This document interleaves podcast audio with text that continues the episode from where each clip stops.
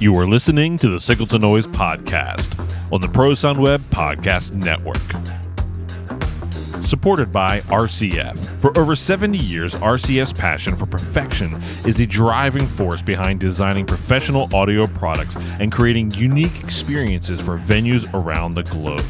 The H D L fifty A four K, the latest large format active three-way line array system, is no exception. Learn more at R C F U S A dot com for the latest news and product information. R C F, the sound behind the experience. For the most comfortable headphones that you can wear all day, check out the Audix Pro Studio range starting at just ninety-nine dollars. Find out more at Audix U S A dot com. And well, you can wear them all day, but what happens when the sun goes down? Alan and Heath has asked us to read this. Food for thought. There is no egg and eggplant, not ham and hamburger, neither apple or pine and pineapple. English muffins weren't invented in England, or French fries in France. What a world we live in. I wish I could break free, back to where I'm supposed.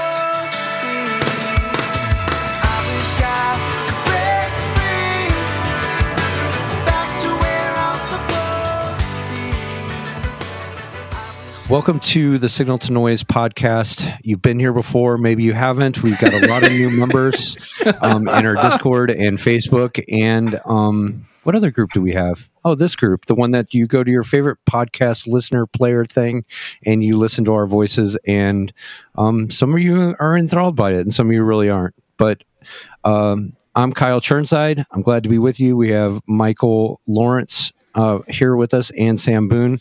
Chris has stepped away from the microphone to take care of other business. Um, hello, how are you? Hello. Wow, that? Kyle, that was that was a uh, that was an assault, man. There was not even room for a breath in there. You must be lightheaded. I am. You were saying you weren't going to be left in charge. So no, look at you. You kind of jump right in. I dig that, man.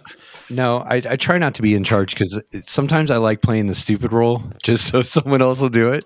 Um, but I tell you what, Chris and Michael behind the scenes with the podcast and the things that actually go on, things get happening and done.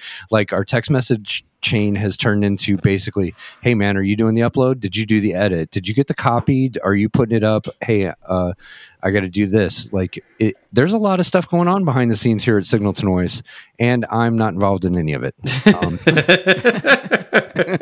see how I did that? Not all of us are allowed to be unsupervised. uh, but but I will say this. Chris has been sending us um, text messages about how many listens we're getting lately. And um, I've been watching our Facebook group pretty closely and all the approvals that are coming in. So we're getting a nice influx of people. Um, it, it's there cool to see it grow. Literally dozens of us. Dozens. And my mom and my girlfriend don't count because they just wait for me to say bad things so they can come back to me later and go, why'd you say that? Like, it's personal shit. Like, don't say that. Why did podcast. You say that about me on the podcast? Exactly. Well, let's do it. All right. Yeah, I, I do. I don't think we have any housekeeping, but I think we should say that I don't know. Probably me and Chris will be at the C F X trade show coming up in October. I'm gonna um, I'm are you going to coming? I thought you were going to be yeah, on tour. No, I'll be there. It's oh, October okay. something. Right? Cool. All right. So you and you and Chris are uh, going to be we're going to be doing the Pro Sound Web Loudspeaker Showcase. So come on out. Um, we had a great time last year doing this at C F X. Chris and Kyle are, are the M Cs and the hosts, and I mix it, and it's a grand old time.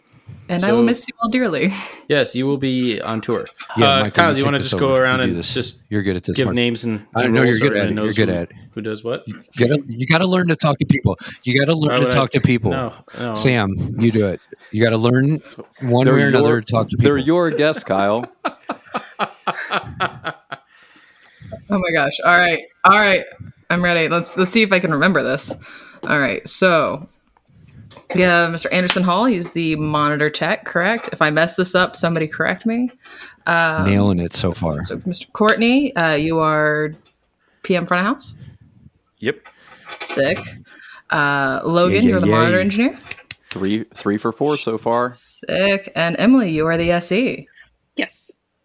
Sweet. All Whoa, right, my brain's you done. You paid attention. That was really Riverside good. Riverside crashes. I'm a little proud of me. Yeah, very impressive.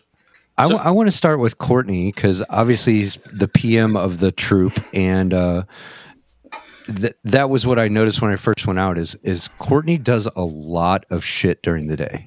Like, he is constantly doing stuff and being torn away from the thing that he was doing first off. And I finally got to see him relax when he came and mix. So, Courtney, uh, give us a little bit of your background, where you came from, what you're doing, and uh, what you do for the Brothers, and then you get to pass it off to one of your your coworkers. Oh man, that's um, at a time.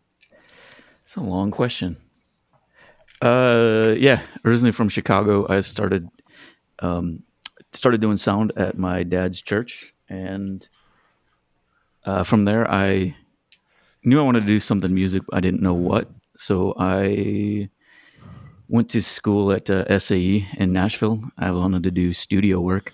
Um, but then my lab partner went through like six different internships after he graduated and just could not get a job. So I did not want to do that because I was twenty-four, twenty-five at the time. And I wasn't living at home like a lot of these other kids that went to school were doing, so I had to support myself, so I couldn't have a forty hour a week internship. Um, and then he kept, he got a job at this venue here in Nashville called Rocket Town, and he kept asking me to come, come work there, and I did not want to do live sound anymore.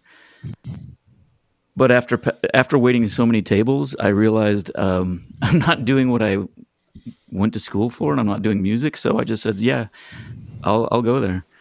Uh, I worked there for like eight years, and in the meantime, I met up. I met so many different awesome bands. A lot that you've toured with, Kyle, and I think that you've even come through there a couple of times. Um, yep.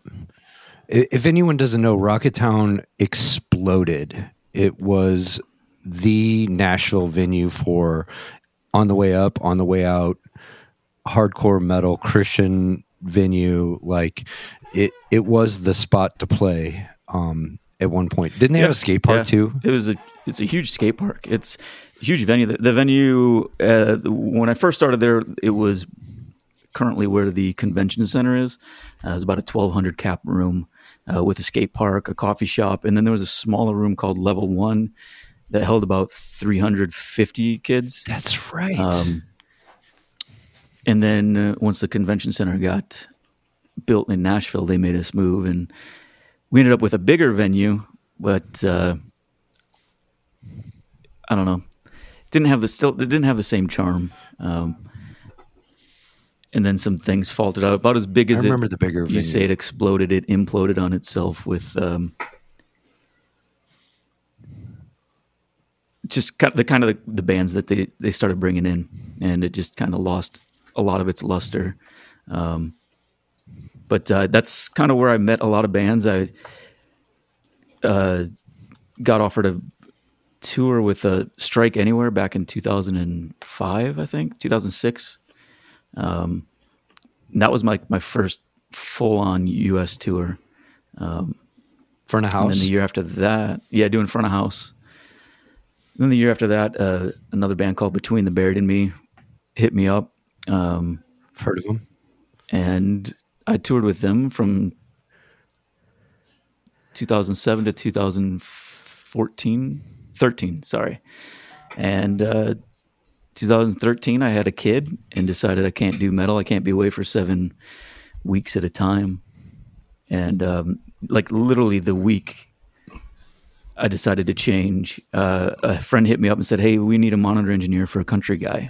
And I, I don't listen to country music, um, but a job's a job, and I wanted to do what's best for my family. So switched to country, and then just it's kind of like every everyone else. You just you, you work your gig, and then you meet other people out on the road, and your name gets tossed around. And so my name got tossed to Brothers, and we had ended up doing a couple tours with them. Uh, one being Darius Rucker. It was Darius Rucker, Um, Brett Eldredge, Thousand Horses, and Brothers Osborne. And for that tour, I was doing Darius's V I P party. Uh, I was mixing Brothers Osborne in front of house, and then I was stage manager and guitar tech, and monitor engineer for Brett Eldredge. So it was a really long day. So um, you've always done everything. Holy cow. Yeah, I've always, if, if I don't have, I, if I don't have anything to do, I get in trouble. Um, Me too. I end up doing a lot of pranks or just coming up with just the worst ideas ever. So, uh, idle hands and all, uh, I try to stay busy. So, but yeah, uh, on that tour, Pete, um, was just like, hey man, we're going to, we're going to take you. We want you to do front of house. And I said, absolutely. That's what I want to do. Um, and so that was uh, two thousand fifteen. So I started with them in January two thousand sixteen. Been with them since. All right, pass pass the baton. Who are you passing it pass. to? Uh, I'll pass it to the person we got next, Logan. Hey. Um, so I started my career in the in the Nashville touring industry, I guess. Um, doing club sound. I was doing sound in high school for the theater department at the arts high school that I went to, and decided to pursue music performance in college, and uh, kind of, you know, just kind of got bored with that. It was very um, classical guitar sort of based, and uh, you know, like a major in double bass, so very, you know, orchestra pit style instruments. And we, uh, my parents and I decided that um, pursuing audio engineering was going to be a little bit more uh, kind of my speed. I had been recording and mixing some local guys that we wrote with, and I'd been doing that kind of thing. And my dad was always of the mindset, hey, if you're going to do something, you got to go to school for it. So we figured that out, and I went to school, and then I moved to Nashville after that in two thousand seven. Did the studio thing for a while for my internship. And like Courtney said, you know, it was like right at the top of the oh seven housing crisis, right? And I spent my time actually tearing out most of the studios on Music Row. I worked for a tech company called Interface Audio, and we, you know, we tore out the Emerald building, the Masterphonics building, a ton of, ton of studios. We did a bunch of repairs. We decommissioned S S Ls, recommissioned them. The guy that owned the company was also a sales broker. So I did that for a number of years, and that business kind of just went under as soon as like we did all of the available market in Nashville pretty much. So I did the next best thing, and I went to work at Guitar Center. It was like the fastest way I could find a job. Like, okay, I need a job right now. So that's where I went. And I did that for, um, I want to say the better part of four years. But while I did that, I was also, uh, I was the pro audio department manager, uh, for a little That's while. Right. And I also, yeah, also went back and forth between, um, like guitar accessory, the accessories department and the pro audio department. So, um, worked there, but I also moonlighted as like a, a live sound engineer on Broadway. We had a couple customers that came into the pro audio department, and they asked, you know, they were, hey, we're going to build this club. We were going to get a P A. So I would, you know, broker the sale with them. And then we would, uh, you know, a couple chances, hey, do you know any sound guys? And it was like, uh, yeah, I am. Yeah, I'm a sound guy. And I'll be honest, up until that point, I had never done a live sound gig in my life. And it was just like, oh, there's an opportunity for me to get my foot in the door doing this and to get paid to do it. So I said, yes. And uh, that went on for probably about four or five years. And I just networked through that street hustle, you know, meet people that played out at the clubs. And at that time, it was just the block between fourth and fifth on Broadway. It wasn't like the, it wasn't the, the monolith of a street that you see now with three level clubs. It was still very much like very dark, dim lidded honky tonks. You know, it wasn't the, the big giant, you know, hospitality corporations involved now and all that kind of stuff it is. And it's good now for, for sound guys that work down there now, because there's, you know, there's so much work that you could create that as a full-time job. So did that for a while, and um, networked and started riding around in vans and trailers with regional country guys that were like D, C level artists. And then, you know, same thing. I've, you know, friends down there, played with a guy, you know, had a major deal. Hey, we're going to hire a sound guy. Do you want to be the guy? And so again, without second thought, you say, yes, absolutely. I want to jump on this opportunity and start going out on the road and meet people. And that's actually where I met Courtney. It was the, one of the guys I was working for. We were paired up on a festival with Brothers Osborne, I mean, a, a number of shows that year. So just working together, Courtney and I, you know, I was P M front of house as well as he was. So we kind of had to, I remember like one specific show, it was a festival we were at, and the stage management and the whole, it was just a, it was just a cluster the whole day. So I think Courtney and I looked at each other at one point during the day and decided like, okay, we are going to run this. Like, we are going to take care of this and figure this out.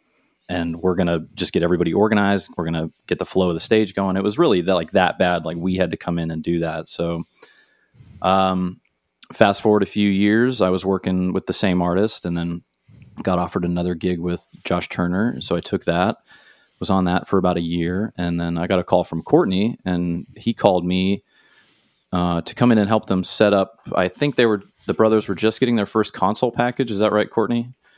And um, yeah, I think you were still with Frankie at the time, though. Uh, or, the when you guys got back from Ireland, I was I was with Josh at that point. Oh, you were? Okay, yeah, yeah, yes, yeah. But we were, so we we're just oh, go ahead, going go out, taking our first truck, a full lighting package, full audio package. Uh, before we had a little X thirty-two band in the box, and I was just doing console du jour every day. And that was our first tour that we, we were going out uh, supporting Dierks Bentley. And it's a good one. Finally got approved to get a console. So I got the S D nine, and kind of just, since I just was on every console every day, I never got to really fully deep dive in. And I knew Logan was on Digico, so I asked him to come help me set up.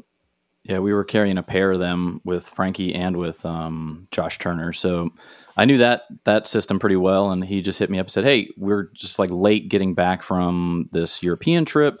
Will you come in and just help us get the gear set up? Our, our that we have a monitor guy. We just need somebody to come in, get it all pat, you know, just show us the the worker, you know, the workflow of it. And so come over there, and you know, we're going through the thing, and I quickly start to realize like the guy they have in the monitor position does mm, just just kind of like, oh, this is going to be rough. Okay. Um, okay, cool. So, you know, I spend the day with them. We get everything kind of going as far as I can remember.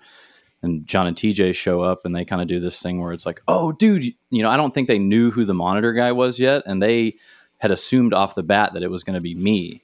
And I was like, oh, man, it's great to see you guys, but I'm just here helping everybody. I'm just getting you guys set up. Like, you know, but so at the end of it, I basically told Courtney and the guys, like, look, my phone and my door, my, my door, open door policy. Anytime you guys need anything, call me, and, you know, I will do anything I can to help you guys out. You guys are great. You know, love what you're doing. So, um, I don't know, maybe like eight, six or eight weeks later, I got a phone call from Courtney asking, uh, if I wanted to, you know, set up a meeting to talk about the potentiality of being the brothers monitor guy. So, you know, we had a meeting and got everything squared out, and that's four years ago. So, you know, it's been a great fit. I love working with Courtney and the guys, and uh, Emily and Anderson have joined on now too. And we're growing and expanding, and it's, it's awesome just to see it happen, you know, to see everybody's hard work, you know, brothers, band, crew included, and everyone at the office, everybody, like, just to see it all come together is, is awesome, and to see it grow. But um,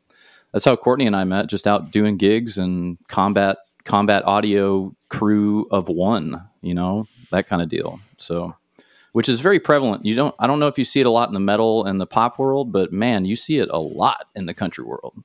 So, and that's, that's the only genre I've really worked within in my touring career is, is country. So I don't really have a lot of experience with pop or rock. There were very few metal bands that I toured with that had a monitor engineer, or their, I mean, usually together. Like, what's that? Wore their shit together. that that tr- that's that's very true. But um, like yeah, when I was out with doing metal, I was tour manager, production manager, also their monitor engineer, setting all that stuff up. I was their patch guy. Driving, I, driving. Yeah, I did. I did the night drive in the van. Oh man, you were driving too as well. Dang. So it's like, yep, it was uh, it was a lot of work. So what you're saying is we need to set Logan up with a nice hardcore band from like Saskatchewan for a short little run. I'm a big fan of hardcore. There's a there's a couple of bands, you know, that I would die to go out and work with, but you don't get to pick the band. You don't get to pick the band. Okay. Somebody, we just got to give you the worst shit ever. A good friend of mine told me early on you never, you you know, it's bad advice, or it's bad to go work for your heroes, you know, or the the bands and everybody that you admire, you know, because you get out there and you really get to know them as people, and it might, you know, ruin it for you. So, so yeah, maybe not. But country country music is like the perfect perfect thing for me. Then pass the baton, Logan. Who are you passing it to? Um. Hmm. Kyle, I feel like I'm in kindergarten here. Yeah, a little bit. We're running the relay race in the gymnasium. Yeah. Yeah. Um, You're all gonna do the parachute together. Do you remember the is shuttle? This the fitness grand pacer test. This this is the fitness grand pacer test. Parachute. Duck. I hated that. Does no one else remember the Duck. Parachute? Okay. I do. I, I did not. Yeah. I don't know Duck. Why. I just didn't like that one. Parachute day was the said, best gym day ever. Yeah. That was the greatest. No, the, the, I had turf the, toe. Um, turf toe every every parachute day. Scooters, the scooters. scooters. That was yeah. the best day. Yeah, oh, the Scooter little, uh, the, the plastic like the trash can ones? Lids with, yeah, mm-hmm. or the square ones. Yeah. Oh, yeah. I remember those. That was fun. A classic thing. Like did you guys do scooter dodgeball or no? Was that just yep. my school? Yeah. Oh, yeah. All right. Um, all right. We'll save Anderson for last. Emily, go ahead. Um, I have now forgotten what I do for a living. Uh, so I, actually, I do it. I do it all the time, Emily. Yeah, we'll remind you. Systems engineer that does not like guitar solos. Guitar solos hates guitar solos. I hate guitar solos. As works well. With everyone should play works like with Journey like and the Eagles, and hates guitar solos. And the Brothers Osborne is like. Oh yeah, those guitar, guitar solos, solos too. I forgot about those ones. I'm not a fan of the uh-huh. noodling either. It just they're. It's not my thing. Um, but so I actually started, uh, doing corporate at, uh, Maryland Sound for a couple years. Oh, fucking um, Chris worked for Maryland Sound. We did see, and he's not on the yep. damn podcast. Uh, Chris and I actually worked together at at least one inauguration. I can't remember if we did two, but I know we did at least one together.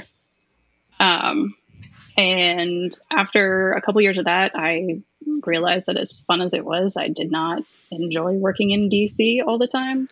Uh, so I ended up looking at different companies, and I ended up moving to Nashville because it made the most sense. They had the most companies. Um, and I think I started touring in twenty fourteen. Yes, let's go with that. Let's go with twenty fourteen, um, which I got super spoiled because I my very first tour there was like an international. We went to Japan, we went to South Korea, and I was like, great, this is how it always is. It's going to be lovely. That's not how it always is. Um, so then twenty fifteen, sixteen, seventeen, I was with Lady Antebellum um, as their monitor tech. Oh, cool. Yep. Um, and then twenty eighteen, I moved to Claire and slowly kind of transitioned from monitor tech to system engineer, and then the pandemic happened, and then I started with Brothers Osborne in twenty twenty-one. Yeah. And then and, and then oh sorry uh so then after Brothers Osborne, um I did what's called a uh, residency in Vegas with Journey for December, which Vegas in December is probably the only time that I didn't hate it because it's not hot. Um, and then I was with the Eagles until June. And then I came back with them. Meaning Brothers, not them. And then? I lived in Vegas for three years. It sucks any time of the year. Yes. Yes. Did we, this, early in this year in March, we had to do the A C Ms and the Grammys, which were both in Vegas, and we were there for like five, six days at a time uh. on both of them. Oh my goodness! I think I lost. Not gambling. I gambled one time. I think I lost like so much. Just your per diem does not go anywhere in Vegas for food. Nope. That's what Man. happens when you spend all night at the Baja Cantina Taco Bell, Courtney. That's true. Yeah. Many nights. It, it's okay. It's hard living there. It really is. But it's kind of like Nashville in the sense that audio folk can go work anytime, anywhere, any place, at any given moment. And I think that's great. But it definitely takes a special person to live there, um, because yeah. everybody who lives there works in the service industry of some sort, whether they got their own business or they actually work for an entity. And um, it's hard. And and if you have kids, I will say this out loud on the podcast, they have the second worst schools in the nation, being number forty-seven um, out of forty-eight states. Uh, so public schools in Vegas eat balls. And um, not only do they eat balls, they... Uh, do they not, so since they're forty-seventh in the, in the nation, does that mean that they're number two at eating balls? If, yeah, and the names. I mean, two. They're so California they're really would be good at it. Okay. One at the ball. Oh, okay. Part. I just wanted to be clear on that. They they're always number I have one. Te- Texas is number one in my book. Sorry, Sam ball, and Emily, the great ball eaters.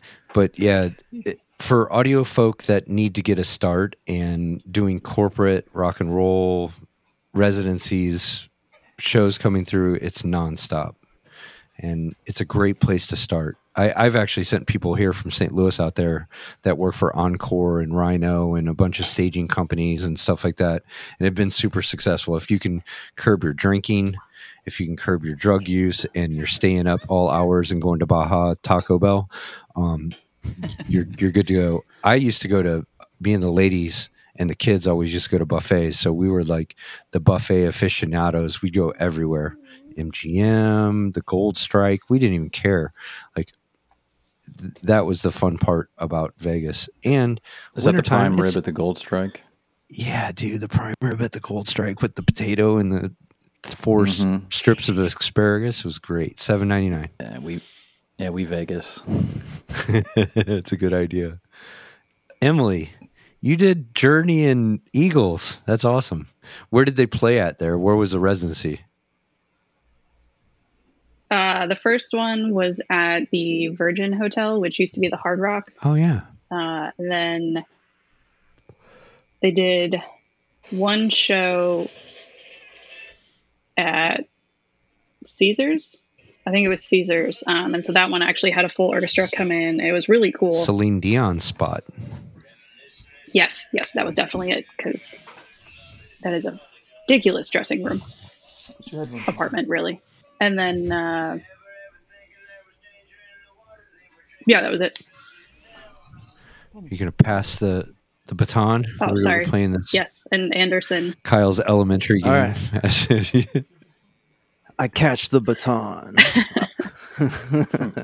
um, I'm Anderson Hall. Uh, I started playing guitar about twenty years ago, and ever since then I knew part of my life was going to be music-based. Uh, I picked up a bunch of other instruments along the way, and then finally sat at an audio console and got to control all of those, and I was like, yeah, this is what I want to do. This is my career. So I went to school and started at Appalachian State University, and same as Logan, it was more performance-based right. and primary instrument and blah, blah, blah. So I transferred to M T S U, and I graduated there in twenty fourteen with their audio engineering program. And uh, while I was a student there, I worked full-time at their production department on campus. Like Courtney was saying, I had to work as a student. I was putting my own roof over my head, the whole nine yards. And um, with that, I learned that there was a lot more opportunities in the live sound industry on both the corporate and the touring side. So as uh, the Music City Center opened, I started doing freelance work with L M G. They invited me over. So I did that corporate stuff for a few years with ten ninety-nine. And I was like, okay, I've done enough of this. I have the experience, and I can wire up the gear and mics and speakers quickly and efficiently. I want to go on the road. So I, I got employed at Claire Global in twenty sixteen, twenty seventeen, somewhere around there. And I moved up to Lidditz, did the whole training up there, lived up there for three months, and uh, came back to Nashville and started the Weekend Warriors.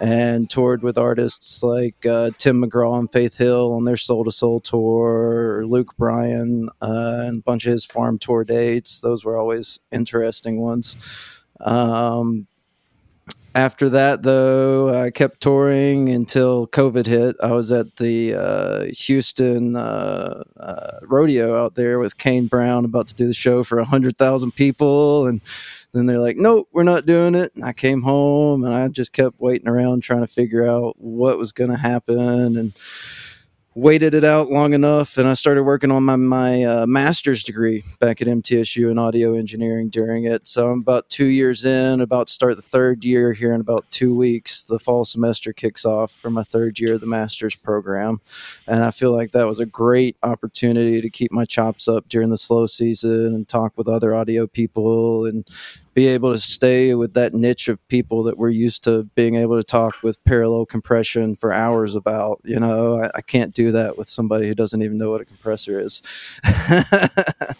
So uh, I'm still on that program, but it'll be a little bit longer. It's normally a three-year program, but I'll probably be done with it after about four years because since fall of last year, I've been touring with the Brothers and working on my master's degree as a full-time student and full-time touring uh, monitor technician. So Monday and Wednesday were classes, and Wednesday night was bus call, get home Sunday, do a Sunday night session till four a.m. and go to class Monday at eight a.m. See, he's Michael? a beast, man. He would, he would be up in the front lounge or back lounge uh, till like three or four a.m. writing a paper or just doing something.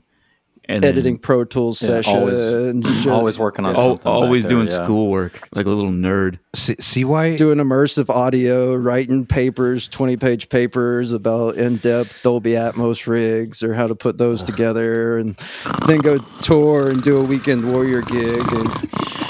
Exactly. Then I'd fall asleep at the console in the middle of sound check. I'm like, is it nap time yet? Can I sleep?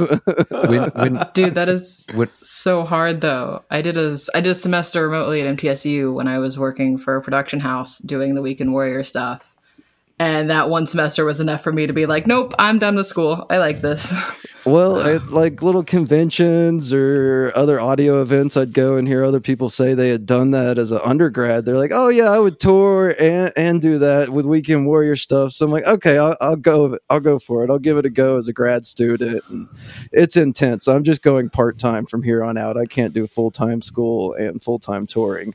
And that includes I mean, if- like patching the opening artist, mixing the opening artist, then doing the headliner, then loading out, then loading out the P A, hopping on the bus, doing homework till four a.m. and hopping out for an eight a.m. load in.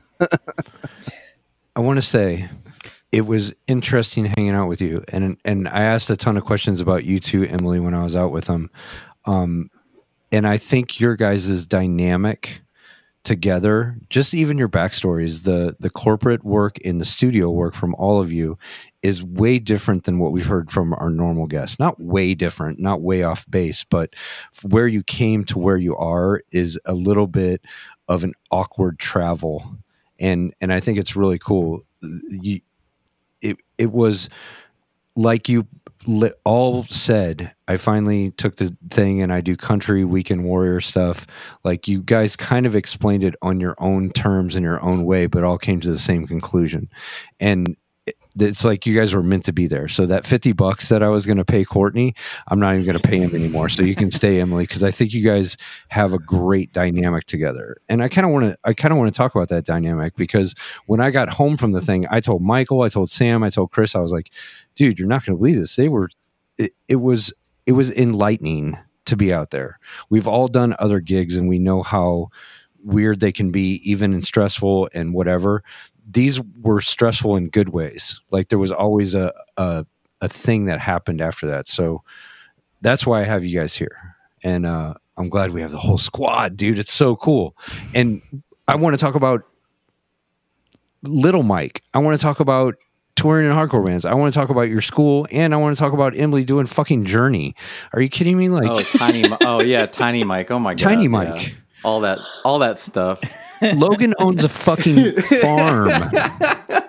In his spare time, this guy is like renting things to pull trees out that are bigger than life itself, so he can yeah. get, and taking care of Court- Hank and Peggy. Yeah. Courtney has kids, though. That's like, I mean, if, you know, let's talk about, you know, I, everyone's I got kids. Yeah, everyone's suck. got those yeah. things. Sorry, Penny. I no, you, I love you, girl. Yeah, you're at. Yeah, yeah. We love. She's got you. Headphones in. It doesn't matter. She, no, she never listens to you anyway. Oh, you can hear me. I'm sorry. Oh, red-handed, caught red-handed. Busted. What did I say? So I will say, here's the question I have for Anderson and Emily. I love you. Right, working for a company, jumping in with Logan and Courtney, what was that dynamic like? What was that transition like? I know working for a company, you sort of get used to jumping in on crews where people, you know, have other relationships where, like, Courtney and Logan have known each other for a hot minute, and you guys are kind of probably coming into that is what it seems like. So what was that like for the two of you? You can go first. Uh, well, for me, Emily and I had actually connected around the warehouse. She, she and I were both just, you know, cleaning cables or organizing stuff, helping other tours prep their gear. And that's where she and I really met and got to know each other. Um, so I think it's just uh, part of that touring nature that we have where we just network, meet new people, figure out our, our similarities and differences and how to make those work together well, and uh, just hop right in and, and address the gig. Emily? Um, yeah, I think, when did I, we started what, in March? No, I don't know. Like a month before we started, I think Anderson and I were getting Claire kind of kicked off in the shop uh, with a bunch of other tourists. So we had been chatting prior to that, and uh, we had a couple mutual friends. Um, but hopping into a new tour is very stressful for me because I get very nervous love around people. new people. I love them, um, which is why my cat is, well, it's not really my cat. My roommate's cat is hanging out with me. Um, but it's like very awkward for me because I have a very specific kind of humor, and sometimes it takes people a minute or two to get used to. So that I'm never sure, like, are you going to find my really sarcastic comment funny? Are you actually going to think I'm serious? Or so that's usually kind of one of my biggest concerns is like, oh, is this actually going to work? Have you considered that you could resolve that with a t-shirt? I have custom, several t-shirts, custom made actually. T-shirt. I am actually I love hilarious. That. I love that. I feel like this needs to be a new merch item. Yeah, or just it says like, it's not you, it's me, or something like that. Just wear that shit. I didn't fine. know she even had a sense of humor until now. Oh, but she said she has one, so. That's Yo, good there it goes. Shots fired. I, I do because I got uh, a text from Wayne Pauley. Apparently, Lee Bryce did some support yes, for you yeah. guys. And so oh, Wayne yeah, got yeah. to experience. Uh, Shout out to Wayne, Wayne's, baby. Yeah. Wayne. I, long, we long hung out and talked after the show. Long-time friend. He I was very, up in very Chicago happy that. Too. Emily uh, said his mix was extremely loud. He's like, that's the oh. best compliment I can he get. He was fucking thrilled about that. He was oh, beaming. Yeah. He was texting oh, me. Yeah. He was so happy. Yeah. Oh, yeah. Yeah, I sent him the screenshot that I got from Courtney, uh, the text thread th- from Emily and Courtney. And uh, yeah, at, at oh, first, hilarious. Yeah. At first, I was like, Logan, why did you share that? That was private information. And, and then said, no, he was just dude, like, Wayne, dude, I know Wayne. Wayne and I go way back. yeah. He, F Y I, he's going to love it. And then I talked with Wayne, and he's like, I would have been pissed if you didn't share it with me. Yep. oh, yeah. It's honestly F Y I, the highest guys, compliment I could get. Wayne was still showing that off this last weekend. I saw him on a Miranda run, and it. he was yeah. showing off that exact same thread, talking about it there. It was a Wayne, rainy day. Wayne is the the Lemmy of front of house engineers in the country genre, where his mix is, his motto is everything louder than everything else. That's it, that's that's Wayne, but you know he's got that Paragon out there, and I mean it's it might be loud and it might be bowel moving, but it, I mean, it, in my opinion anyway, it sounds fantastic. So shout out to yeah, Wayne. His show sounds amazing. I, I I've seen him mix that show a couple times, and uh, it's always it's always great. So yeah, he's a love that dude. He's a character. What was the picture of? It was uh, an exchange between Courtney and Emily, and uh, Emily said something along the lines of "It's so loud she lost sight in her right eye" or something like that. Yeah, yeah, yeah. yeah that's what it was. Eye. Yeah. Yeah. See, I love that humor. See, now that's you don't need funny. A t-shirt, that is Emily. funny, Emily. You do have a good sense yeah. of humor. Are, you don't need a t-shirt. Yep. I need a lot of t-shirts. So are you, you guys like home right now, or are you guys uh, are, are you guys starting to tour again?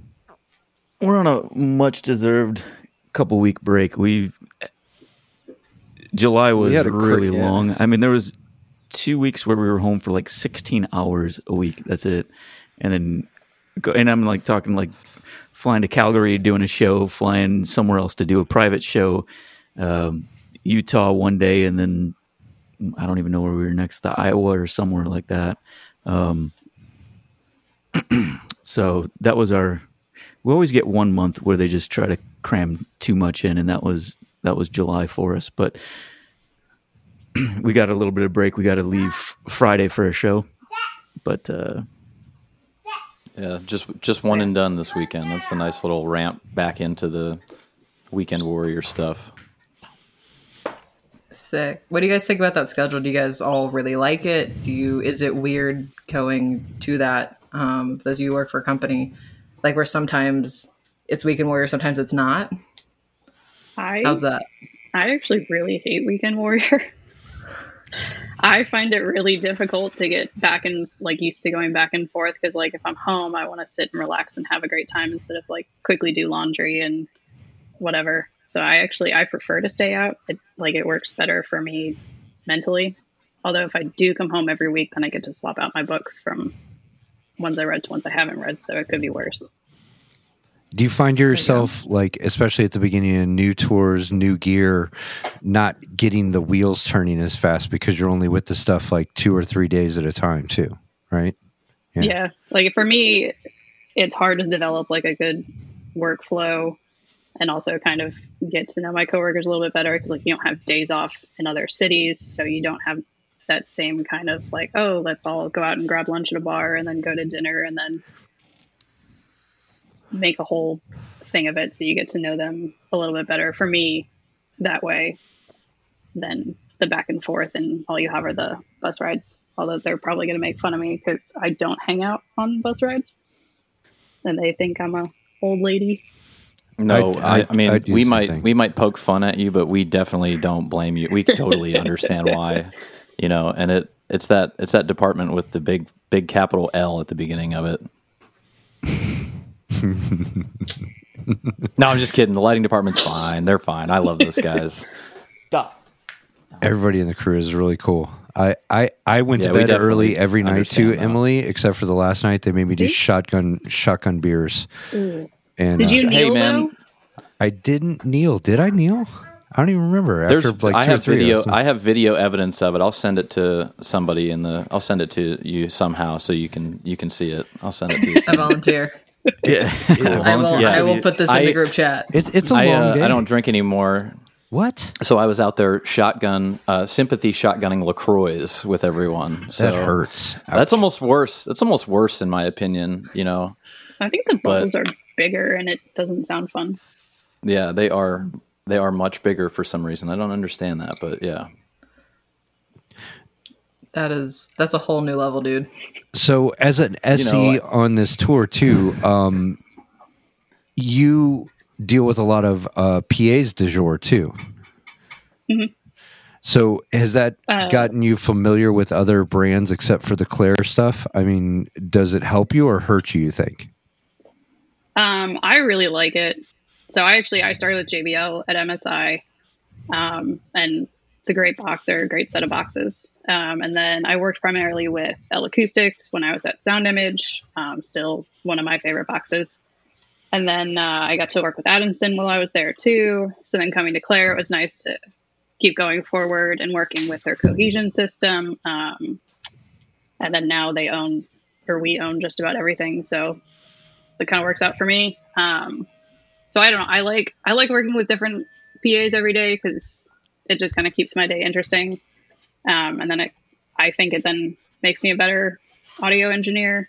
Um, but it's also every once in a while, I just get really tired of like, I want full control of the system. I want to do zone control. I want to be the one doing all the time alignment. I want to be the one that pick the angles and pick the sub configuration, all that. So yes, I like it because it's interesting for me, but there are some days where just like that lack of being able to actually be in control of it just is not my favorite.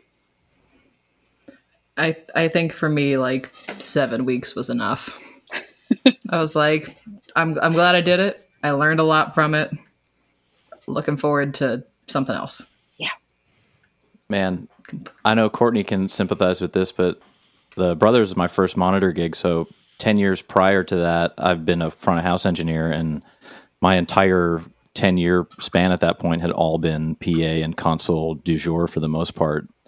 And uh, I, I, I sympathize. It's just you, you see it all, and you get to mix on it all. And sometimes it helps you in your in your um, you know, progress as an engineer. And sometimes, you know, it can really it can hurt you, you know, because you might show up to a gig and the P A might be all out of whack, and you might not know how to, you know, how to remedy that, you know. And the systems engineer, obviously, if the P A is messed up, is clearly not going to be of great help. But uh, yeah, yeah, P A du jour is uh, it's definitely, yeah, definitely leaves a leaves a weird taste in your mouth for sure. It sucks. Just yeah, Courtney hates it. He hates it. He hates it so much. There's, I mean, honestly, this year, I don't know what it is. Um, but I just feel like before I, I used to be able to walk into a J B L system and know exactly how it's going to sound. And this year, I've just, there's been so many bad sounding systems that should sound good. And I don't, you know, I, I don't have time to go into, you know, how they set it up and everything. And if it's a festival, obviously it's been there a couple of days, you know, and then up, it's kind of the reason that Emily's out there, so that she can do that for me while I'm doing the other P M stuff. But it's, yeah, I, I don't know what it is this year, to be honest with you, because all the other you years, got spoiled I, I last year with your. I did get P M. Spoiled last year when we toured with our own Code ten boxes.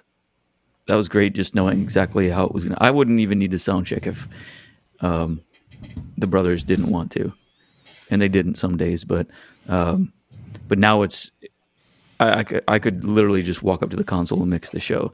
But now it's all over the place as far as where the starting volume is, where what's feeding back, how loud the front fills are. It's just, it's absolute chaos. Let, let's talk about that. We haven't really messed with that on the show, because Michael's been doing a lot of it. Sam's been doing a lot of it, where we all go fill in and do S E work all over the place. And um, it is. And I think when you see major companies advertising jobs on Facebook, that might be a clear indication why the P A doesn't sound like it did last year. Um, and a lot of us have been taking that into account, I think, because um, you know, lack of training, getting the rust knocked off, whatever the case may be.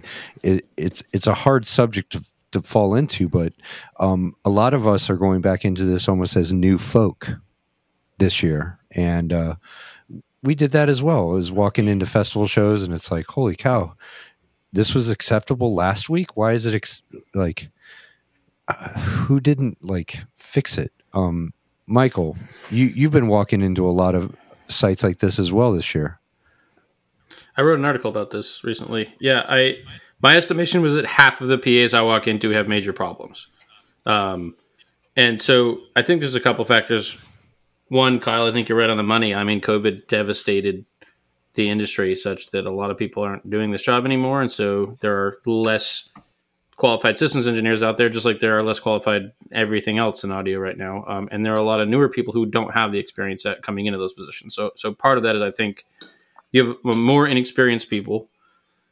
Part of that is not a COVID thing at all, but in general, a lot of, a lot of manufacturer trainings focus on those specific tool sets. So here's how to use our prediction software. Here's how to use our uh, control software. And a lot of them don't spend much time on actual fundamentals of acoustics or line rate theory or things like that. So people know these tools really well, but they don't understand um, conceptually why you might choose one speaker position over a different speaker position, or, you know, the science behind the decisions that we're making. So that's part of it.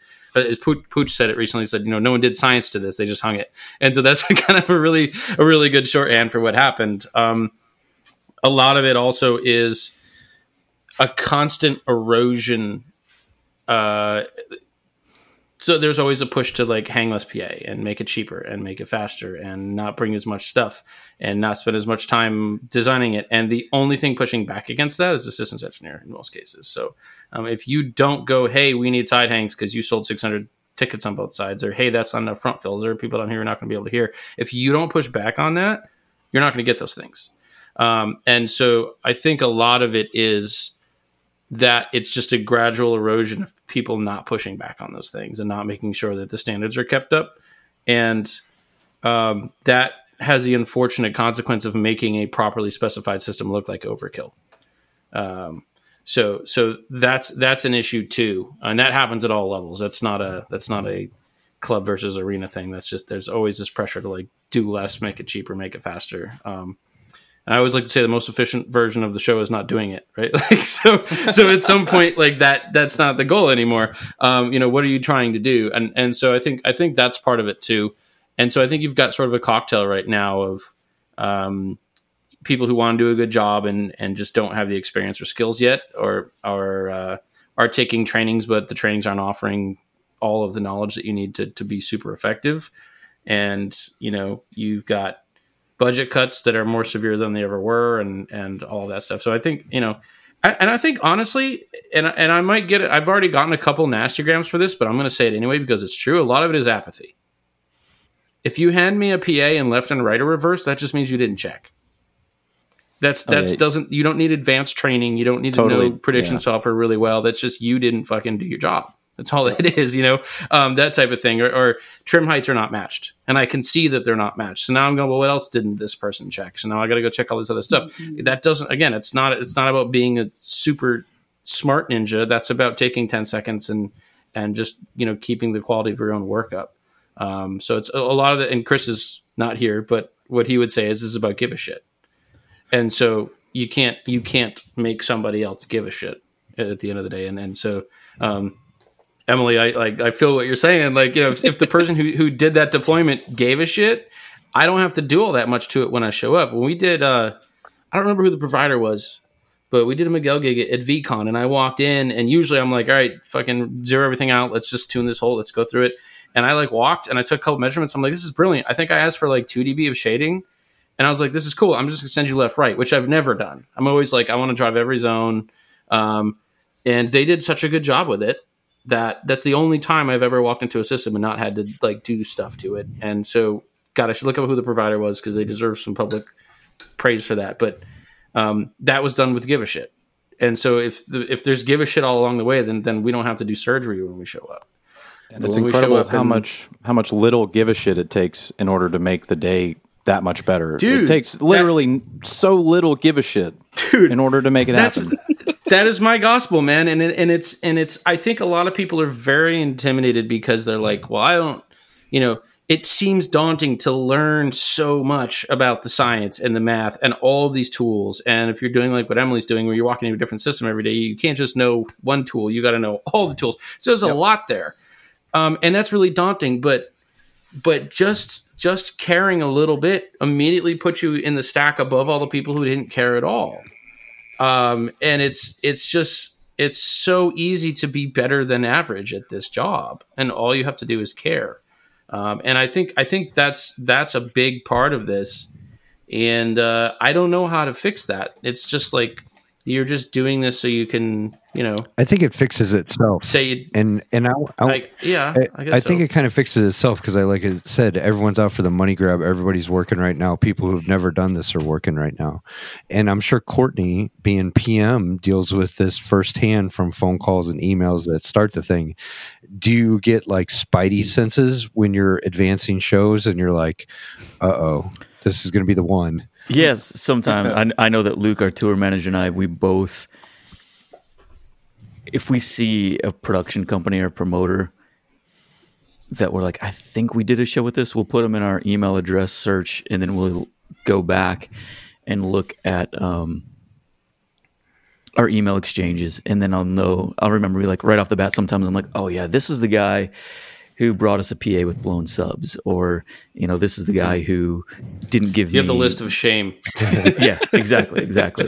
Uh, Luke yeah. has a longer one because he does end-of-show reports um, that go to management, and, you know, I'll give him the notes and everything that I have, but, um, yeah, there's a lot of times where he'll text me and just be like, oh, yeah, F Y I, this is, this is the promoter that... Uh, try to get his buddy to be the M C or something stupid, you know, but, um, red flag. That's one way we kind of get around it is just to type their email address in and do some detective work, light detective work, really, uh, to find out. I, and then once, have, once we, uh, oh, sorry, go ahead. No, I was just gonna say once we once we look at that, we can be like, oh nope, I'm, I was thinking of a different person, and then I'll go in and handle the the advance a different way. But if I, I realize no, this is the guy that kind of screwed me over last time, I'm gonna I'm gonna go in a, a lot more forceful and get exactly what I want, and make sure that everything is written down in detail. You know, that I have confirmation. Yeah, I uh, I asked questions early on that are designed to help me spotlight problems in advance. You know, like we, one of the, one of the gigs we were advancing, and one of the, you know, here's a list of all the stuff we want on the front of house computer and, uh, you know, smart version eight. And the guy's like, well, I don't know. That seems pretty specialized. And I'm like, all right. So like, you figure, red, like red you t- flag, you've never measured flag, a P A that you've deployed. Flag. This is not a good start. You know, those types of things. Um, if I see, uh, you know, a uh, measurement mic at front of house on a six foot cable, um, you, tells me you probably didn't go very far with it, you know. First I mean, of all, mine's on a three-foot cable, so calm down. Well, I, you know, we were at, Sam and I were at this festival, and who cares about said, anything hey, other I, than the mix position? No, that's really what it is. I go, dude, I got my wireless kit with me here if you want to use that. And he's like, well, I'm not going very far. It's like, why not? Like, what do you, you know what I mean? So those types of things. Uh, I, I see a lot of, like, question dodging in the advance. Um... Like an, one actual one was, uh, you know, please confirm that you have inclinometers on all your flown arrays because uh, we got to get the angles right. And the response was, we'll get the angles right. I was like, that's not what I asked you. You know what I mean? So those types of things. Um, so I, I, I think above all, I want someone to be honest with me. Um, if you don't have a certain thing, just tell me you don't have it. Then we will sort out another plan. Like, if you don't have the Galaxy that I asked for, that's cool. I'll put mine on the plane. But if you lie to me and tell me you're going to get it and then you don't, then we show up and we don't have this thing that, that we need for our show. So I don't I don't understand the end game of I'm going to lie and say we're compliant with your rider when we're not. Because it's not like we're not going to find out when we get there. Um, and it's that happens far more often than, than I think people would think, the dishonesty. And I, I would just just... tell me what's up and we'll, we'll come up with some solution, but we can't do that if you're not, you know, being honest. And I, I think that's, that's when I start to really get frustrated is because, um, that's just so not productive. Well, I think my fa- I'll go, go for it. Go ahead.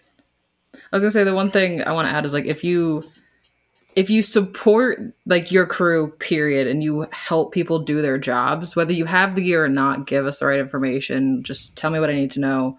Uh, if I send you a design, like maybe if you can't do it for one reason or another, that's cool. But like, it's not necessarily, I'm all for coming up with things together, but like just saying no and sending me something different isn't an effective dialogue. And so like working with front of house engineers who are really great about supporting like their S Es and their techs has been like completely game changing to me. Like that has been like the best thing in the world.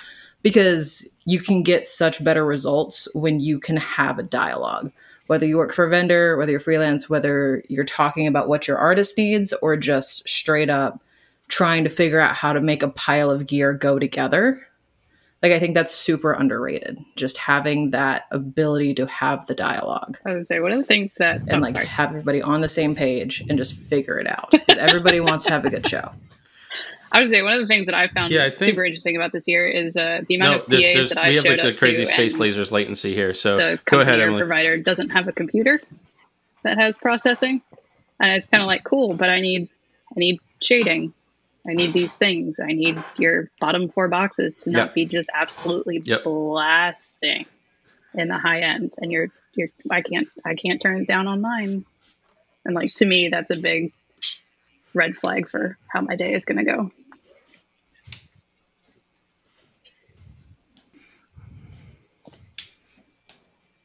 Yeah. Yeah. And we, I mean, the the show that I'm on, are the contract is the rider's very, very clear. Explicitly, we need E Q, you know, full processing on every box or pair of boxes, period. Like, I don't want to see three boxes per zone. I want to see four boxes. Like, it lays it all out. It's very clear. And I think the problem that we have is that so many acts go, here's our rider. And then the vendor will go, this is what we have. And so they're used to the rider being very, very loose. Um, and I don't, really operate like that. I go like, look, I already trimmed all the bullshit out. I already trimmed all the fat out. This is this is our actual requirements. Um, and, and with serious production people, they tend to appreciate that because we don't have to do the dance now. We don't have to go back and forth and like haggle. It's just like, this is what we need. Um, but some of the smaller town production companies, like the mom and pop production companies, um, I think are really used to just going, well, yeah, but this is it. And they think, oh, they don't actually need all this. And they don't ever discuss it with us.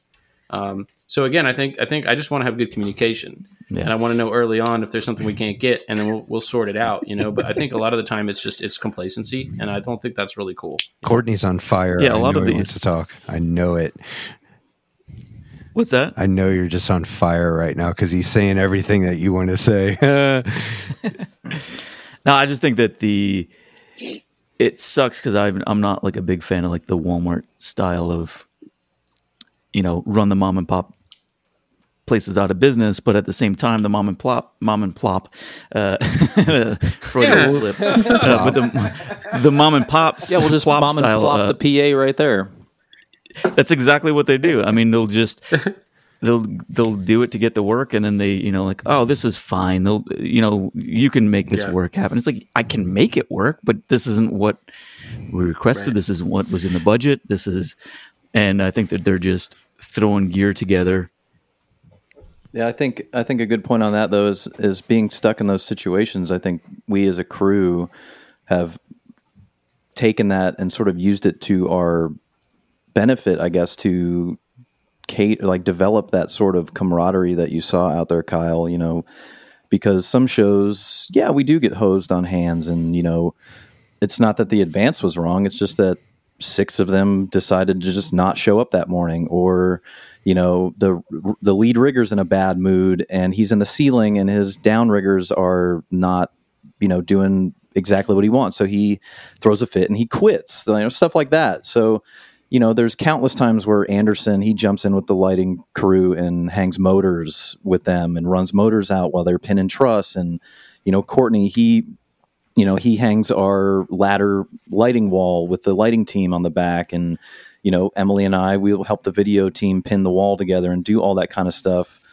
because it's, you know, we don't necessarily look at it as like it's just the audio department or the lighting department or the video department. It is a an amalgamation of all these things to make the Brothers Osborne show happen, you know? So if, you know, we're waiting around to load in because lighting's not done, it's like, okay, let's hop in and just do the, do the, stagehand stuff that we can do in order to, you know, help that process along. And, you know, the lighting and video team, they appreciate it.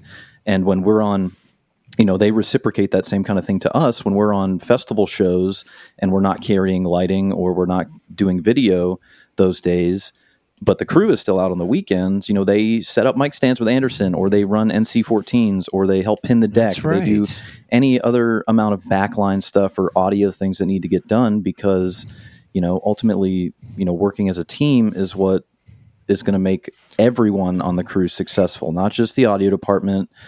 Well, I mean, which is the best department, but you know, yeah, I think they know it's just, it. it's just that they kind of people. It's that kind of mentality, you know, it's that kind of mentality of like, let's hop in and let's help our, our brothers and sisters in the crew, and let's let's get the job done, and let's show, you know, let's set the example for the people locally that we're working with. Like, look, you know, okay, it's kind of a crap day, you know, we get the circumstances, but we're going to rise above it, and we're going to pull together, and we're all going to make it happen together, you know. And at the end of the day, when we're on the bus, the camaraderie, you know, is... is much better, you know, albeit a stressful or not so stressful day.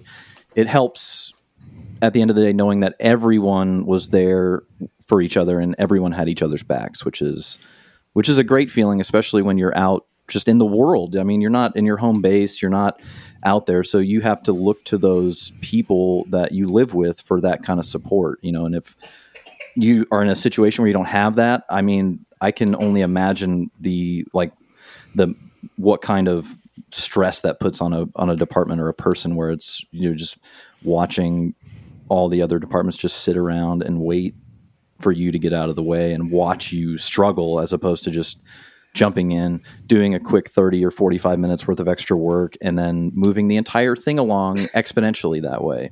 You know, a little bit of give a shit goes a long way, right?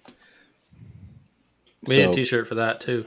I well, think, I think that's I, the, I mean, that's the issue. Some of these vendors, like you've got the guy who does not have that attitude and doesn't care about your show yeah, or your yeah. artist or, or you. And it's just like, I'm going to do the bare minimum all day today. And then I'm going to go home. And it's like, that's, that's where we get into these situations I'm talking about, where you didn't spend a, one more second than was absolutely necessary on this. And you don't yeah. fucking care to discuss. And I know the, anybody. I know it's the four like, of poison. us, we take, we take the audio department very seriously. We take, you know, the precision and the consistency that we can have out there very seriously. And when we run into a situation on like that, you know, it just anger, like it angers me. I'm not sure about the mm-hmm. rest of them, but it like, it really upsets me to come out here and see other quote unquote professionals doing this and not, I don't know, maybe it's just me, but it's like not seeing other audio professionals hold themselves to the same standard that I would hold myself or anyone else on our crew to. Amen. Is just upsetting, is upsetting to me, you know? I see a lot of uh, yeah. people treating stagehands bad because it's their first or second show, you know, and they just were there to fill yeah, a call. Take the time and, and show them, man. Take yeah. take the time. Like, they're getting that same rush that we did when we first did shows, you know?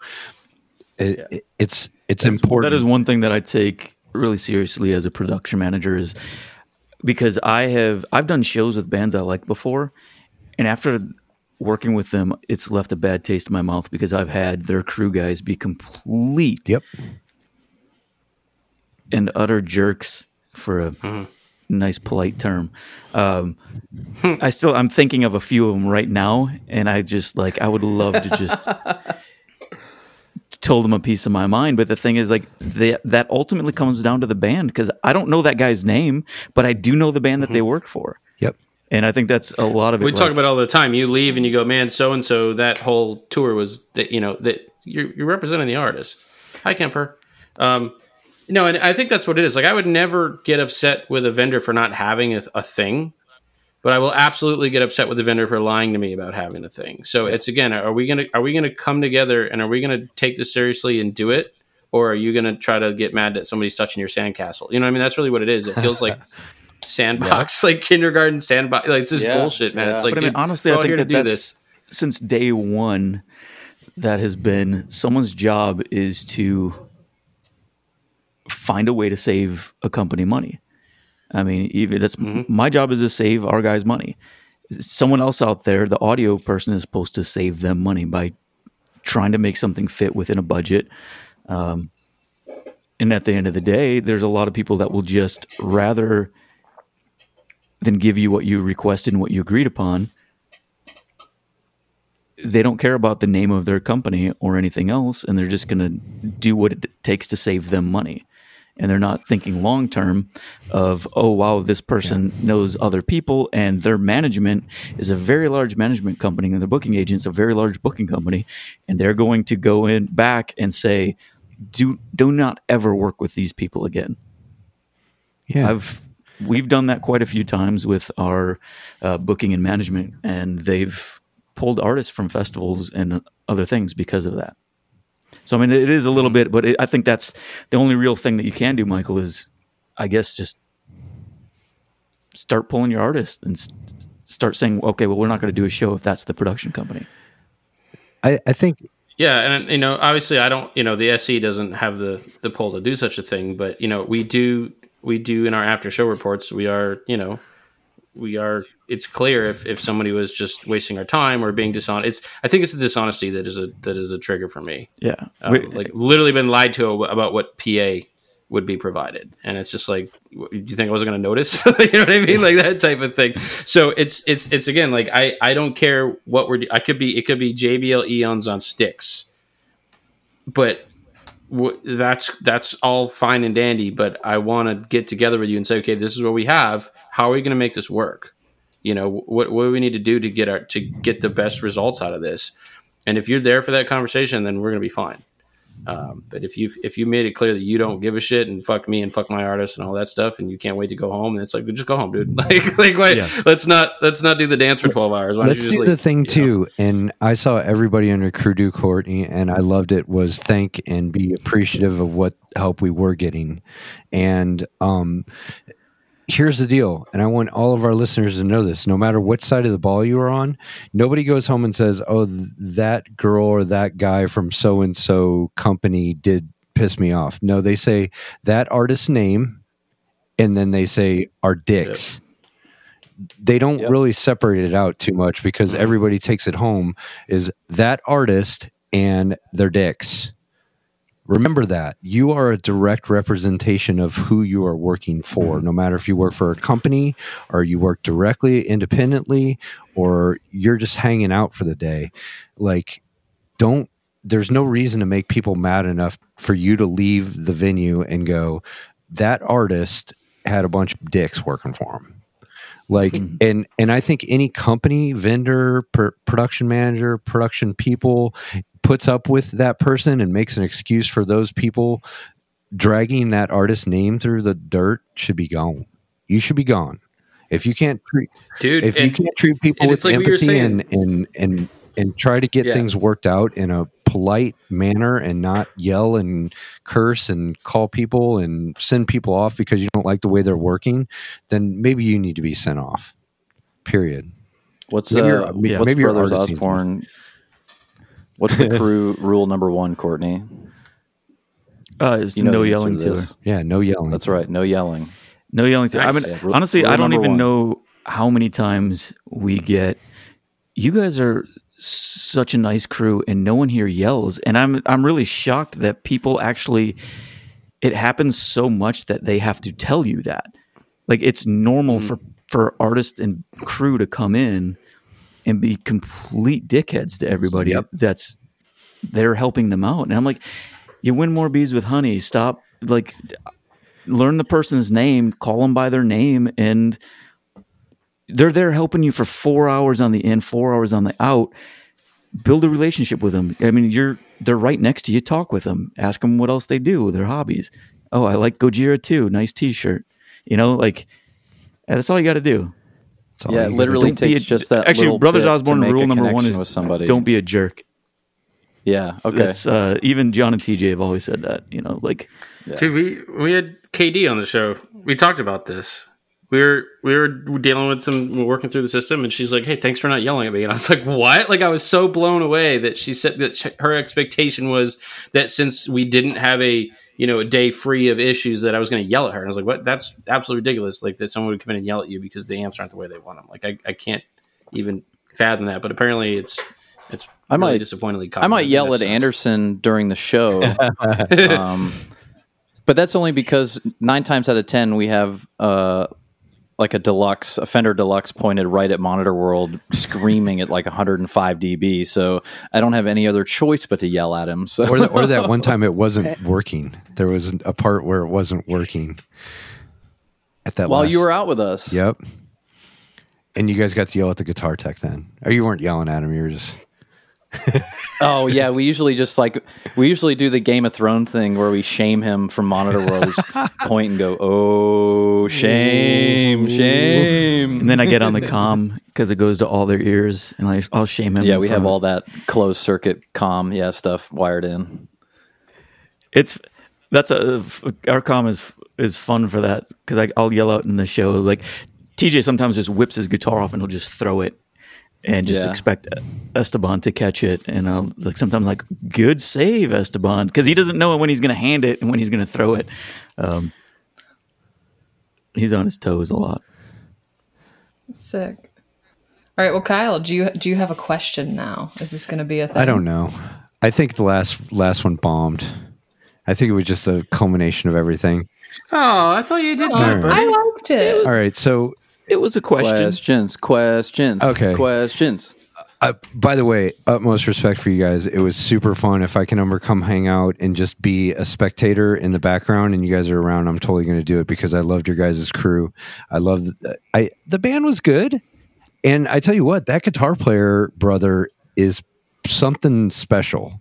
There's something like, even though I'm on Emily's side and I don't like the guitar solo thing, that dude can play. Holy smokes.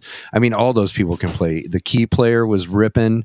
Like it, it was kind of, it was a fun show. And I've noticed that about country artists, and I'll do this before my question, is that there's something very captivating about them. Uh, the music might be kind of simple and poppy and melodic, blah, blah, blah, but there's something captive about country musicians who do it really well, and Brothers Osborne definitely has that in their in their crew and their music. Okay, so here's my question. Um, I just turned fifty this year. I turned fifty right after I did that little thing from you, so I made it. I'm I'm living. I got my re- my new readers on. I can see everything very clear. Ooh, um, just fifty? Yeah, just fifty. I never thought I'd make it to this point. fifty and you need glasses. Wow. I know, right? It's shocking. Uh, I'd say you're doing pretty well for yourself. I'm doing all right. I'm doing okay. I squatted three hundred fifteen pounds, three reps of eighteen or eight today, so I'm I'm pretty good. Um, you're doing pretty well. Uh, So, Mike, we've seen those thunder thighs that you have. Yeah, Kyle, short I mean, shorts. Yeah, man. He sends he yeah, sends so many pictures shorts. to the group text of him. Yeah, it's scantily like eighty, clad. Yeah, eighty percent of the group chat. Someone yeah. someone said Guys, something. They're like, I could tell a, I could tell a cyclist talking about you because you were wearing short yeah. your, your Daisy Dukes yeah. one day, and they were like, I could tell he's a cyclist. I'm like, no, he plays soccer. That's right. And they're like, okay, yeah, that makes sense. Yeah, I could I could smash a watermelon in these thighs. Okay. So I turned fifty. I really never thought I was going to be here. I mean, I thought I was going to be this crappy punk rock front of house guy or in a crappy metal band my whole life. And uh, things have definitely, I've perpetuated this. So all of you have been doing this for quite some time. Where do you see this going when you're fifty? And we'll just do round robin. Whoever goes first, you point out the next person, we'll do it again. Are you going to make it to fifty? Well, uh, since, since I'm, I'm sitting, the closest to fifty right now. Anderson, Anderson, no, hold on, hold on. Anderson hasn't said anything in a long time. Anderson. So yeah. I'll, speak I'll, up. Yeah, you go first. I'll go and first. I was super, right, super right. impressed with Anderson. Wait, why don't, why don't you, Anderson, why don't you, why don't you say where you think that the other, someone else will be when they're fifty? Oh. And then say, and then yeah. say where oh, you're, then, oh, then say where great. you're going to oh, be. Okay. I got oh. All right, all right, all right. I got this. I'm going to take the easy one on the first one. Uh, when when Courtney hits fifty, I, I think he's going to be P M in front of house still out, out with Brothers Osborne, but he's going to have to make an executive decision within a couple of years on that. There's going to be either be a new front of house or a new P M. He he can't do both at that point. He mm. At that point, he has to make that executive decision, and I see him choosing the front of house engineer. Yeah, yeah, yeah. I see I've been, him too. I've been prepping him. I've been prepping him. For, for that decision for, for a few years now. He's been grooming Courtney, me. There's gonna there's gonna come a day when you're gonna have to make a decision, and that's gonna be to either sit in the office full time or sit at your console full time. My my thing was is if you can make a noodly fucking metal band like Between the Buried and Me sound great through club and little basement P As, you're a wicked sound engineer. And to have brothers at your nobody said th- nobody said I made them sound good, dude. Every time I saw them, so. I I worked at the Marquee in Phoenix and or in Tempe and at the Nile Theater and saw them both places, and it was stellar every time. I could hear notes, which was crazy because I did Napalm Death shows where it was it was just noise for twenty minutes. I was like, this is awesome, but yeah, yeah. I know it's it's a there's a side tangent, but for me personally, like. For me to want to mix a band or something, I I work for musicians. Like I cannot do. I've had country artists hit me up and be like, you know, do you want to do front of house? And I look at the artist. I'm like, no, absolutely not. Like I have to. You have to have musicians on stage that are talented, and you have to have music that I want to hear for an hour and a half every night.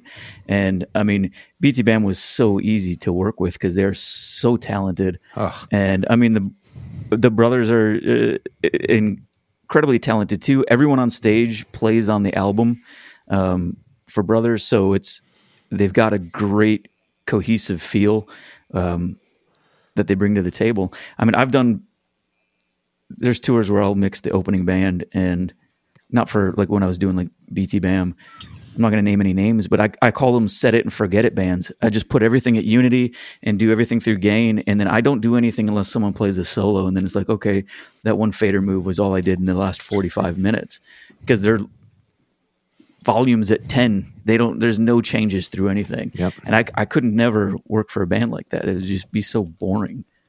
Um, Anderson, where do you see yourself when you're fifty now that you made him do it? All right. When I hit fifty, I see myself being a collegiate f- professor. I see me teaching audio to all the young, up-and-coming kids who don't understand that the speed of sound is eleven thirty feet per second, or I'll quiz them on that and then ask them the speed of sound in meters. At what degrees, Anderson, is it that speed? Is it? Is it? Oh, that's at seventy-two degrees, but we could also change it. You know, you, uh, there's another formula. You can calculate it at, at any specific temperature and or humidity outside. Uh, uh, Professor Professor Hall, can you please tell Professor us about Hall. that time you did cocaine off a hooker in Phoenix? It was a fun time, but uh, kids, don't do that in the future. Professor be, be a good kid. Tell us about that time you and Logan, the monitor engineer, smoked blunts as big as your middle fingers. Every Wait, which night one? That happened every other night. Is that every night after loadout? Sorry. August. We just call that August. Go ahead, cut that, cut that, cut that, cut that. Edit, please, or beep that out, please. Yeah, one future student, so twenty years. Smoking. Yeah. Beep. You don't know what they're doing. Well, by that time it'll be perfectly legal, so when the kids quote me on it, you know, it'll it'll just be the past me breaking the law, not the present. Will you go for your doctorate at that point? I don't know about a P H D. I, I think in audio, a master's is good enough. I, you can't get much past a master's degree in audio. There's very few universities that'll do a P H D for it. But uh, when I hit fifty, I'll see me teaching full-time in the fall and spring. And maybe if I still got the energy to do it, go out on the road during the summer. Not teach summer classes, but go out, do some monitor engineer, front of house mixing, S E, something like that. Um, Sweet. Where do I see Next, Logan at fifty? Emily, where do you see yourself at fifty? Where do you see Logan at fifty? Yeah, um, where do you see Logan? Where do you see Logan, Logan first? Will finally have some cows on his farm. For yeah, to come play just with. Give me the hammer. Just don't be. Um, don't even be easy. I feel like Logan's going to go back to front of house. I feel like he's going to be back out at front of house with yeah. some metal legacy band that he loves, and then he comes home to his cows and lets me play with him.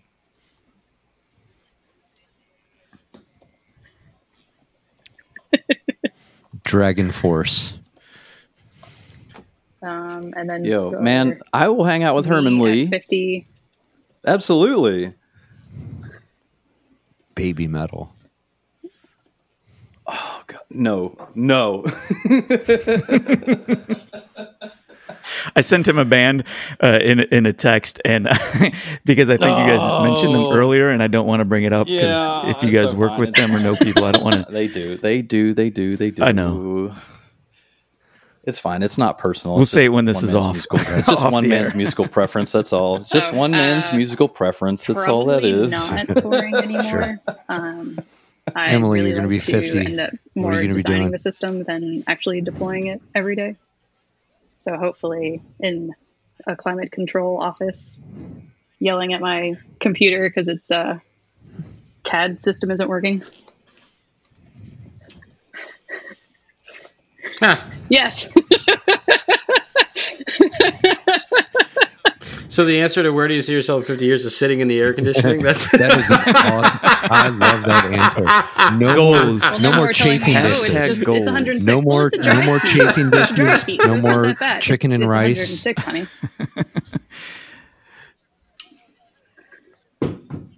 Honey. you should start you should start telling the, the, the S P L police that it's a dry one oh six. Yeah. The S P L is a dry one oh six. No, no, no, it's fine. It's it's a dry one oh six. We're good. I'm stealing. We got a couple D B left. We'll take the humidity out yeah, of the vocals, yeah. make them less wet. Yeah. Logan. Logan, where are you going to be at fifty? Where's Where's Anderson? Cool. Gonna you got you got to say yeah no Wait. no yeah you can do that no no where's this is where Emily's gonna we, this is I'm, sheer chaos no. This is insane. Uh, Okay, Emily is going to be at fifty. She's not going to be, well, she'll still be in the air conditioning, but she's going to be at her own uh, used bookstore that has a like an exotic loose leaf tea bar attached to it as well. That's, That's what that is uh, by the time she's fair. fifty. And then I wasn't going to say the loose hustle, leaf tea bar, move, but her side that, hustle that is going to be like that super top shelf sort of like system design where you hire Emily if you really only have the the exquisite budget for it. She only takes yeah. top shelf contracts. None of this nickel and, and diamond bullshit anymore. She doesn't have a phone either. You have to come into her used bookstore and loose leaf tea shop, and then you have to like come in and say, "I'm interested in your services." And then if she puts a bookmark in her book and puts it down, then you have her attention. Uh, yeah. Otherwise, just piss yep. off because she's not going to give you the time yep. of day. And then she's going to have a, a definitely have a cat, uh, bookstore cat. Definitely, You're just like a you, like a like a sassy. I don't, you know, I don't care about you, sassy bookstore cat. That's just like on the top shelf, just peering down, you know, ab- above all of the peasants that are. It sits right there by the door, so anytime someone walks in, it just swats your head. yeah, yeah. Uh, oh yeah, wh- where do I see myself in when I'm fifty? Um, I'm I'm hoping I'm sitting in it right now, you know, not necessarily the room, but um, I'm try- those, those, trying. Those, those, that specific pair of underwear. yeah, this, I hope, I hope I'm wearing the same clothing and all of everything by the, when I'm fifty. Uh, no, I hope, uh, I hope I'm still trying to run um, and build uh, Sam's Creek Studio. It's the little just home mix room I have here at the house, and you know you can see some of the stuff behind me, but you can't see you know any of this, you know, all the all the gear right now, but. I'm hoping, you know, that's the idea is to, uh, you know, build the clientele where I can do this full time, whether it be studio mixing, producing, you know, live broadcast mixing, whatever, you know, all that, all that kind of stuff. But um, yeah, trying to get in more to the post-production game. And you're pretty yeah, much a fucking farmer and a cow. I would say that you're too, a cowboy too, without yeah. cows, but you have horses. Uh, yeah. Yeah, we have um, we have five five horses, uh, soon to be six. Our mare right now, Rosie, she's pregnant. So my wife Abby, she's been in four H, and uh, you know that's all it takes. Kids. Uh, she has her ag degree um, in equine science and nutrition from M T S U, as well as her master's in nursing. So um, if you want to talk to somebody really interesting, you should have a seat. I'm the dumbest person on the planet. I played past. You're not talking about le- things I'm that learning, I like. I'm learning as I'm going, and I feel like um, I'm more or less not the cowboy, but I'm merely the ranch hand that you know knows how to square three pieces of timber together and concrete a post in the ground and build a fence and do all the all the mechanical repairs to the lawnmower and to the four wheeler and to all the other. You know, all the tractor stuff. I can and, barely rent a spot is, at a K O A. I, like, it takes me a couple days to figure out how to rent my K O A campsite. And uh, I think I think my wife quickly realized that I've always been that way. I've always been a hands-on sort of take it apart and rebuild it kind of guy. And my studio is a lot of that same way.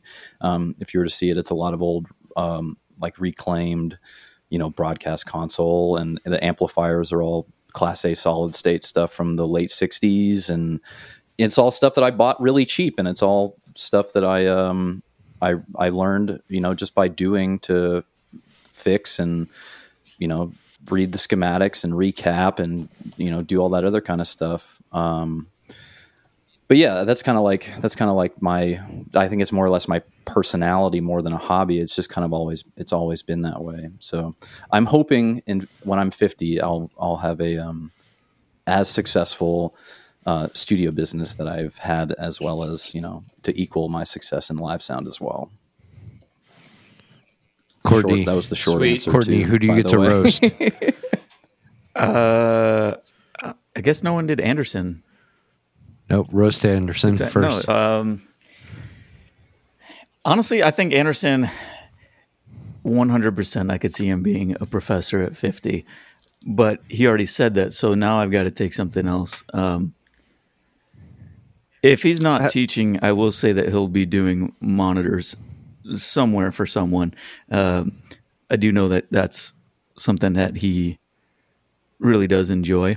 Um, if he's not doing monitors, he would be designing some sort of tech or telling someone else how to design it. Standing over there with his master's degree in one hand being like, I know everything. You solder this joint, knuckleheads.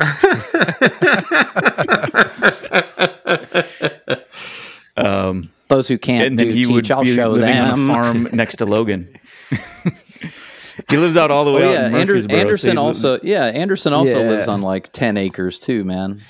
I'm out here on seven acres, so it's beautiful out, seeing deer every night or rabbits hopping out around. And then I'm right next door to one hundred open acres. So one hundred seven acres right here that I get a chill on. And it's very peaceful. Once I'm off the road and I see all the cities and get to enjoy seeing the world, I get to come home to a home base and be like, all right, I can relax. What am I doing with my life? Have some peace here. You guys are going to be doing awesome You're living stuff. In Saint Louis. Yeah, true. I haven't, wait, I haven't shoot. been, I haven't been shot yet. Right. Oh, we were in, oh no, wait, we no, were in we totally Saint Louis. Were not. No, no, no, don't say that. No, we weren't. No, oh, God, dude, we totally I, no, uh, I am oh, so no. sorry. I'll, I admit my faults, man. Crap. And then my, my wife and I, w- we took our two girls there last weekend. I am an, I'm a loser, dude. I'm so sorry. It's cool. You know, least likely to succeed. It was in the yearbook. It was me. Oh, no, no, no, it's okay. It's okay. You guys are on the show. Whatever your you guys name made is, the show. You're, cool. You're good enough. Courtney, where do you see yourself in fifty years? Not in Saint Louis for oh, sure, because you're going to get this. shot now. Um, uh, I hope I'm still alive. Um, what do you be like, know. ninety-six at that point? I will be. At fifty, yeah. At fifty, I'll be ninety-six. Um, oh, I thought I was thinking fifty years, you'll be ninety-six. No, sorry. No. In seven years, I'll be fifty, and um, I will. I hope I'm still touring. Um, I'm. I'll still be touring. This is all I've really done. I worked in the restaurant industry from like the time I was fifteen to twenty-seven or so, and it's either that or this. So I'm not going back to working in a restaurant. Um, Nothing but, like greasy shoes to let you realize that you want to do this more than have greasy shoes. Exactly. I just I I'll like take, doing live I'll sound, take little. So. I'll take sticky little pieces of E-tape on the bottom of my shoe over a greasy sole any day. Yep. Gigfoot, dude. Gigfoot is a thing. Yeah, Michael. I'll take I'll take Gigfoot over Greasefoot any day. Michael, we should communally answer or ask the question about food because they all live in the same park. I, w- I was just thinking, I mean, that was just such a fantastic. We are so far ridiculously over the time limit for this episode. And also, that was such a fantastic series of questioning. You should be an attorney, Kyle. Um, Thank you. How about this collectively best best catering experience that you can recall? I'll do it that way. Oh, Guilford, New Hampshire. Daga. Oh, or Dang that too, good. yeah. Yeah, Lake Winnipesaukee. Guilford, sure. New Hampshire has the best everything. Yeah. I mean, like, I would go there and do a show for free because the catering is always on point for breakfast, lunch, and dinner. They have bikes that you can go ride in their woods and go down to the lake. Uh, they play What About Bob nonstop since it was filmed near there, and they have s'mores yeah. after the show at night. It's it's the best ever. They don't really have the dressing rooms, but the thing is nobody, nobody goes in the dressing rooms because it's so beautiful out there. And they don't, you don't think about it because they have all of those other distractions. You know, they have so many things to keep you occupied during the day that you're not thinking like, ah, well, I can't, I don't want to go hang out in the shit dressing room. It's like, I'm going to go ride this big wheel for like six miles around the venue and, you know, come back and I'm looking forward to that steak and lobster for dinner, you know? Exactly. And, and then they added a mini golf course. They too. know. They did. Yeah, that's right. So.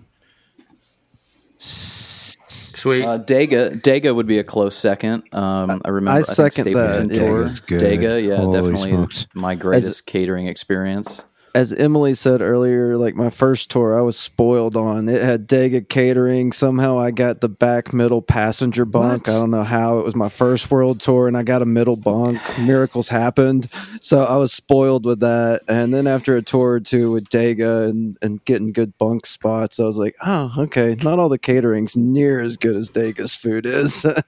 I think that there should be, like, everyone always says, like, oh, if you go out to eat at a restaurant, you should have to have waited Uh, waited tables or worked in the service industry for a year or two before you can like actually deal with these people. And I really think that anyone that tours has to do it in a van down by the river. No, but in a van. And you should not be able to play Red Rocks your first year, Madison Square Garden. You shouldn't have catering. You have to find random food that for five dollars to feed you for two meals.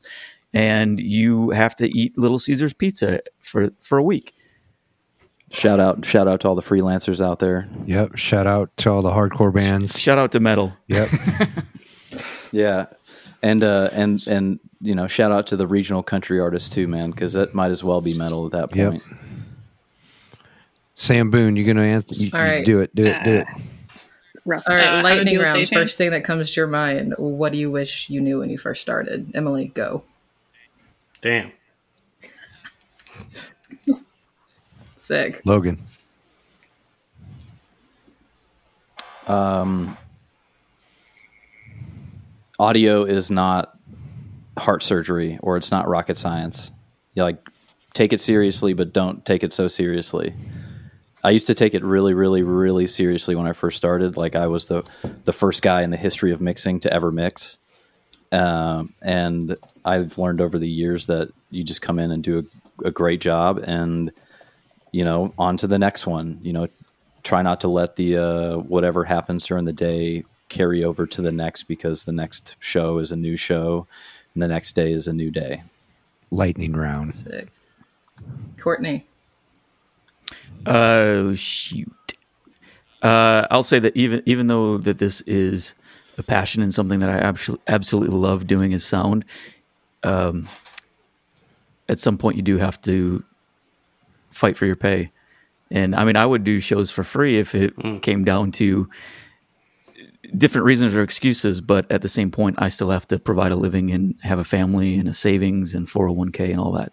um I wish I didn't, because I really do love doing this, but uh I wish I learned to fight for myself a little bit early on. Sick. Anderson. To get the jobs, it's not all about what you know. I mean, I know I talk about audio a lot, and it's obvious that I like to, but it's also how well you can talk with other people on a social level and network, and just be able to shoot the shit, be able to say, hey, how was your day, or how was your weekend off, or talk to somebody about their kid and learn how much they connected with the kid over the weekend while I was connecting with a console. You know, everybody has their own passions on the side besides their full-time gig, so socialize with them a little bit too. Sweet. I love all the answers. Those are all good answers. Yeah, that was great. Thank you guys. I think mine was the best. I'll just say that. It, it was good. It was okay. Well, I didn't. I, no, I we saved the best really for the he's last. He's only saying that because I texted him and said, wow, dude, that's a great answer. He's only saying that because I just texted him and said. Somebody's got to pat him on the back. I was saying that because hey, I didn't I listen just, to your other answers. Is I want to just say how proud I, I am of everybody for, in this podcast episode, and we didn't mention one equipment manufacturer barely the entire time, nope. or talk about our rigs or anything. Emily well, mentioned I mean, a few. You know, I mentioned like, one, but as an example, because yeah, but it wasn't a bad thing. None of those was, people pay. We didn't sit here and talk about this and that and this and that and this gear and this mic pre and blah, blah, blah, and this compressor does this. I'm proud of well, us. Well, we've all kind of learned that ninety percent of this thing is living life, you know, and uh, that's that's a huge part of our job. Like Anderson said at the end, too, it's like um, the social aspect of it is huge. And Um, those people who do yell at stagehands and make people angry on show sites and stuff like that, I think they're slowly leaving the business, and they'll be gone soon. And mm-hmm. we'll be we'll mm-hmm. be dealing with a lot of people who have yearned for good social interaction in the right way. And I, I, I'm glad to be a part of that. You know, if if anything, I'm just glad to be a part of that, because um, we have a great Facebook page and a Discord and this podcast. And I think everybody that we've on has shared some of that mentality there. We've had a few guests that I know have yelled at people. And uh, I think I even called one out. I did off air. And um, it, it's slowly becoming more reasonable humans, and it's showing. And that's why I wanted you guys on the podcast, um, is because you guys are reasonable humans, and uh, you approached your job very humanely and empathetic, and everything went together, and the show happened, and there weren't, it wasn't perfect, but it all happened, and everybody still adjourned to the bus and hung out and talked and went to bed or whatever they had to do. And um, Th- this is shotgun six beers. Yeah. Hey, this is audio. This is audio. This is production. Yeah, it is, baby. This is the way it happened. And um, thank you guys so thank much you. for taking time out. Have fun. Be safe out there. Hope to talk to you soon. Thanks thank for you for inviting us to the show. Yeah. Thanks, Sam, Michael, and Kyle.